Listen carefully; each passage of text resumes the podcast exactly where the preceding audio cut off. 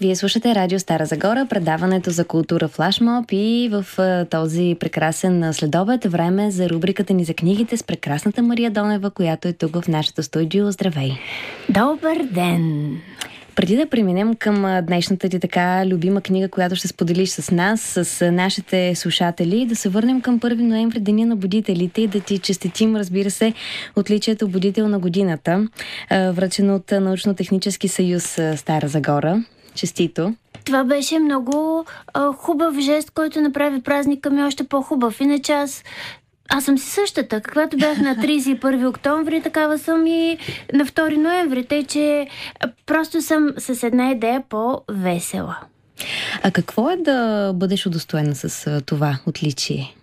Това показва, че аз понеже правя каквото единствено мога и каквото ми харесва, отличието показва, че това, което правя, не е важно само за мене, а, може би и за някой друг, че думите ми са достигнали и до други хора и са имали значение за тях.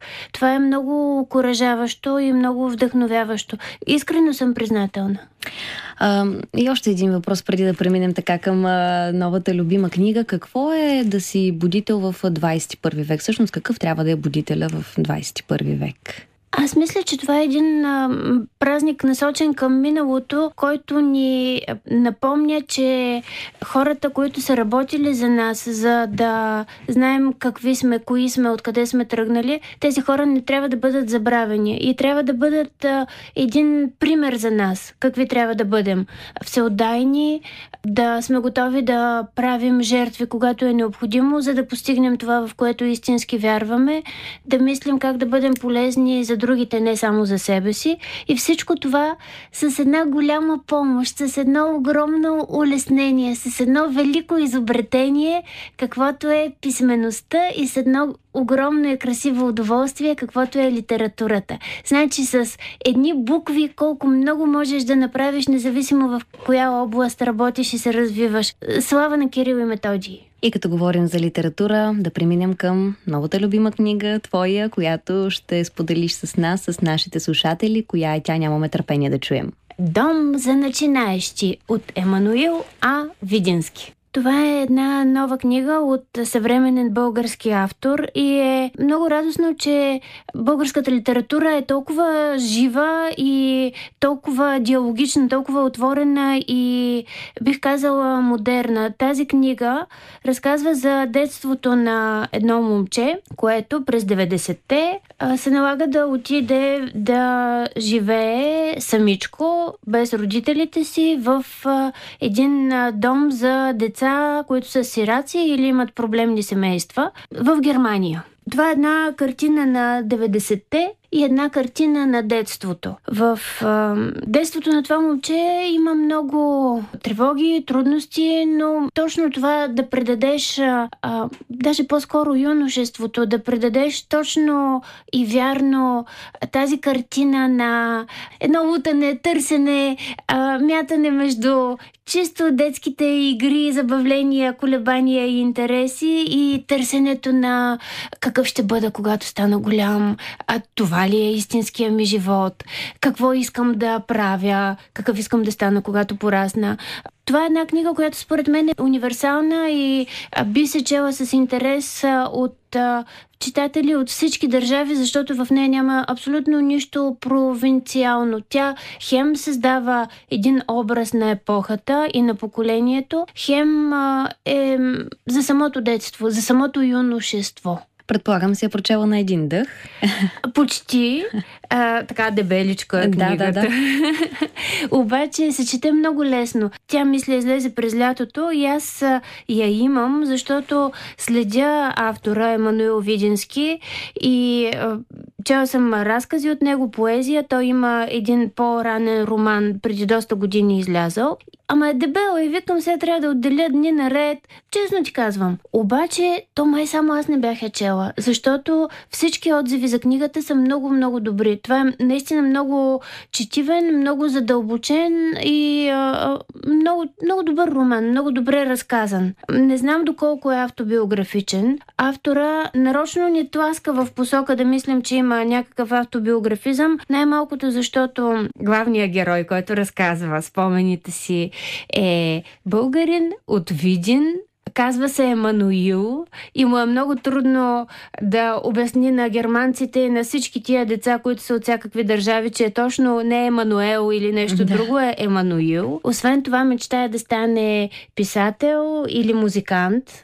Емануил Видински е и двете. И в тази история има един паноптикум от образи и на деца, и на възрастни, на неговите приятели, съквартиранти, на неговите съученици, с които израстват заедно, а на неговите учители и възпитатели. Наистина той не е сирак, но майка му е останала в България, баща му е, има стипендия в, и е в университет в друг град, така че го хвърлят направо в дълбокото, когато е, мисля, 8 клас, mm-hmm. може би не съм 100% сигурна, 13-14 годишен, за да научи наистина немски язик, го хвърлят в немскоязична среда. И м- хората, децата и младежите, с които дели стая, а, за тия три години, през които пребивава там, значи на 15 е отишъл, след 18-та си година не може да останеш там. Там има, например, бежанци от войната в Югославия, има един а, китаец,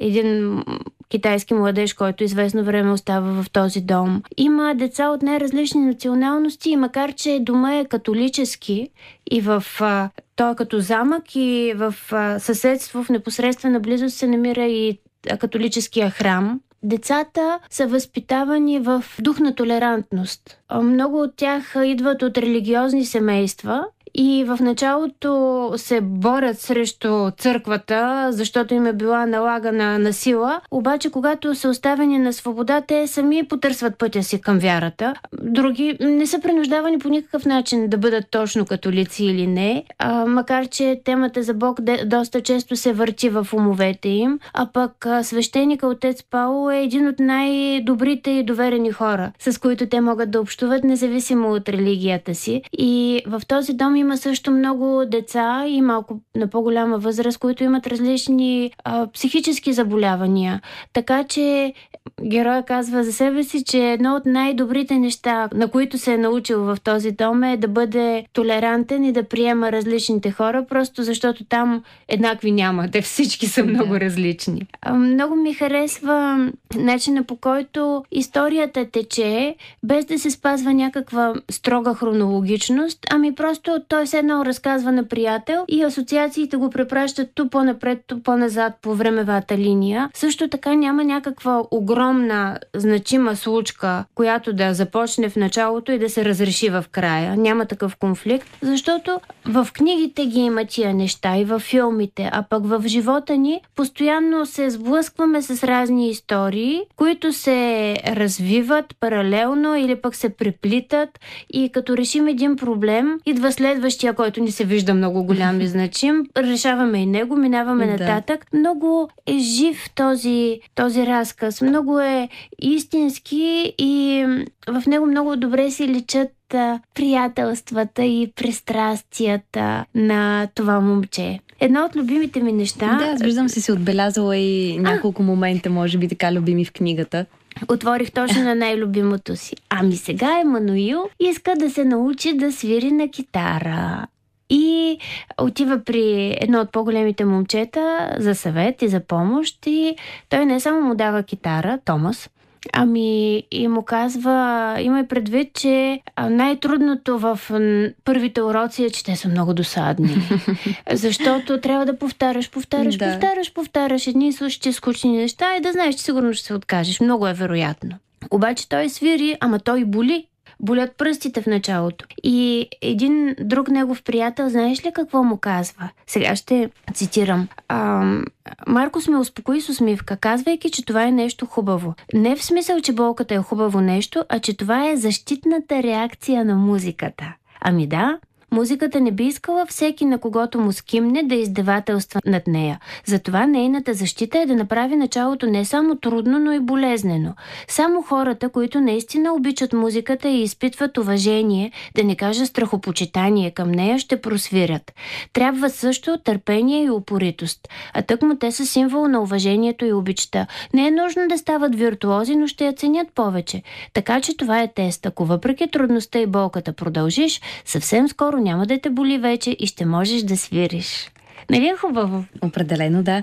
Аз много се радвам, че отново ни потопи така в света на книгите и в твоята много любима книга. Предполагам си заредило още много, които така да представим и следващите седмици в рубриката ни за книгите, но ще останат изненада за нашите слушатели. Сега за говорим за Дом за начинаещи на Емануил Видински. Редактор е Христо Карастоянов. От това по-добра препоръка не знам. Обаче и аз се присъединявам към него чудесна книга не е за пропускане. Всички ще се я чели, само вие няма да сте я чели и ще ви е неудобно. Е, със сигурност след а, това пожелание ще бъде прочетено от нашите слушатели.